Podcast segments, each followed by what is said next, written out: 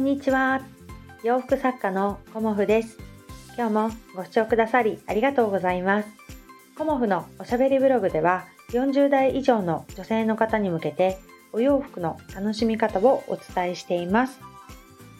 今日はですねあの理念はこれからの時期でも着られますか？っていうねあのお問い合わせというかね、ご質問をいただきました。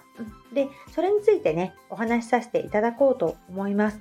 まあ、この頃はね、まあ、理念は一年中っていうのがやっぱり広くあの知られてきましたのでそういうご質問も、まあ、少なくはねなってきているんですけども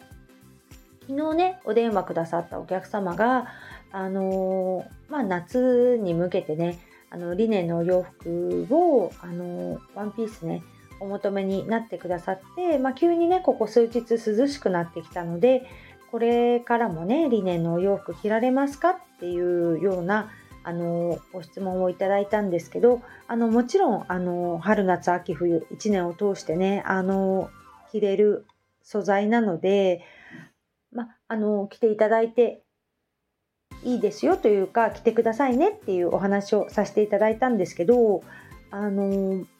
夏のねこう通気性がいいっていうのかな、熱を逃すっていうか熱を逃がすか っていうことで夏が涼しいということで理念の良さがすごく強調されてはいるんですけどもあの冬は冬でねあの保温性に優れているっていうところがリネンの素材の特徴です。うん、で冬はあの、こう空気をね保ってくれてそして暖かく、あの、なるっていうことがあるんですけどそれがねあのリネンの繊維の特徴で、あの、中がね空洞になっているっていう特徴があるんですよね。でその空洞になっていることでそこにあの空気を含んだりとかあの余分なね熱を逃がすとかっていうことであの夏は涼しく冬は暖かいということがねあの理念は言われています。うん、だからなかなかねあの通気性とかねさらりとした肌触りとかそういうことがやっぱり表に出てはいるんですけどもあの通気性だけじゃなくね保温性に優れてますよっていう点から理念はねあの一年中着ていただくといいですよっていうこととやっぱり、まあ、前回もお話ししたと思うんですけど理念はねすごく丈夫なんですよね。朝っていうのかな。朝はすごく丈夫な素材なのでそういう面でもあの長く、まあ、大事に着られる素材でもあります。うん、結構こうお洋服であのまあ、毛羽立ちとまではいかないけどちょっともろもろしてきちゃうっていうか表面があの、ね、摩擦によってとかあのなってきてしまう素材もあると思うんですけどリネンはねそういう風になりにくいと思います。うん、表面がこうボコボコするとかあのこう毛玉になるとかそういうことはねあの私が知ってる中ではほぼほぼないかなと思います。うんであのまあだんだんねあの本当に頻度にもよりますけどこう何年も着ていくとやっぱり、まあ、生地として少し薄くなってきてるかなっていうのは私の中では感じたりしますけどあの真夏以外はね1枚で着ることもないですしあまあ、このくらい涼しくなってくるとやっぱり重ね着を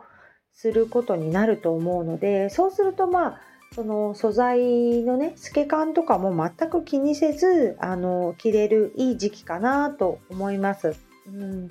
真夏はね結構あの透けないというか透けにくいリネンを1枚で着られるっていう方があのやっぱり圧倒的に多いですけどもあのこれからの季節は基本的に皆さん重ね着をされるので透け感とかねそういうことをあの気にせず着ていただけるかなと思います。であの昨日もねお電話でお問い合わせいただいたんですけどもあのやっぱり生地が良くて気持ちよかったからっていうことで、あのご親戚の方にもね声をかけられたのでっていうことでご注文したいですっていうあのお声もいただきました。うんだからあの私がね おすすめするよりもやっぱり身近の方があのいいよって言ってくれた方があのより伝わりやすいのかなっていうことも感じています。まあ、とてもねありがたいご縁なのであの大事にねそのご縁をさせていただこうとは思っておりますが少しずつねあのこうコモフのお洋服が広まっていくっていうことがね とてもね励みになり楽しいなと思っております。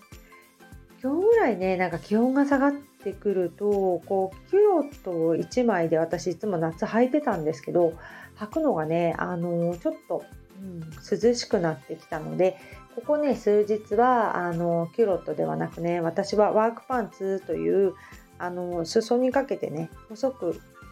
作っているあのシルエットのパンツがあるのでそれをね1枚で履いています。なので、あのー、その気温とか季節によってねいろんなデザインを楽しんでいただけるのもあのシンプルなリネン服だからこそかなと思っております。まあ、コモフのお客様はあの私もね柄のワンピースを作ったり柄のパンツを作ったりっていう風にしてるので、まあ、昨日もねあの1枚あのお客様のもとへというかね あの旅立っていきましたけどやっぱり柄も好きっていう方ももちろんいらっしゃいますね。うんだからその中でね、あの、これからの季節はねいろいろこう楽しめる時期ではないかなというふうにも改めて感じました。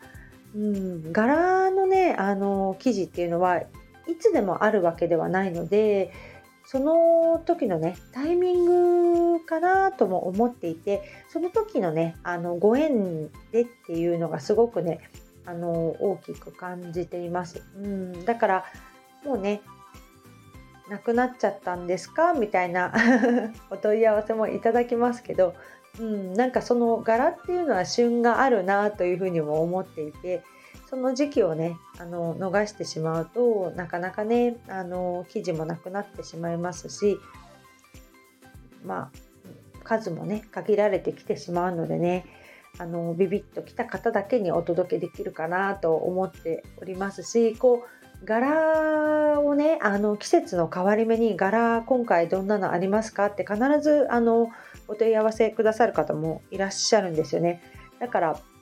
あのそういう方から順番にお届けすることにはなってしまうんですけどやっぱり無地と柄と両方欲しいという方が、まあ、だんだん増えてきましたね。今まではもう圧倒的に無地のリネン服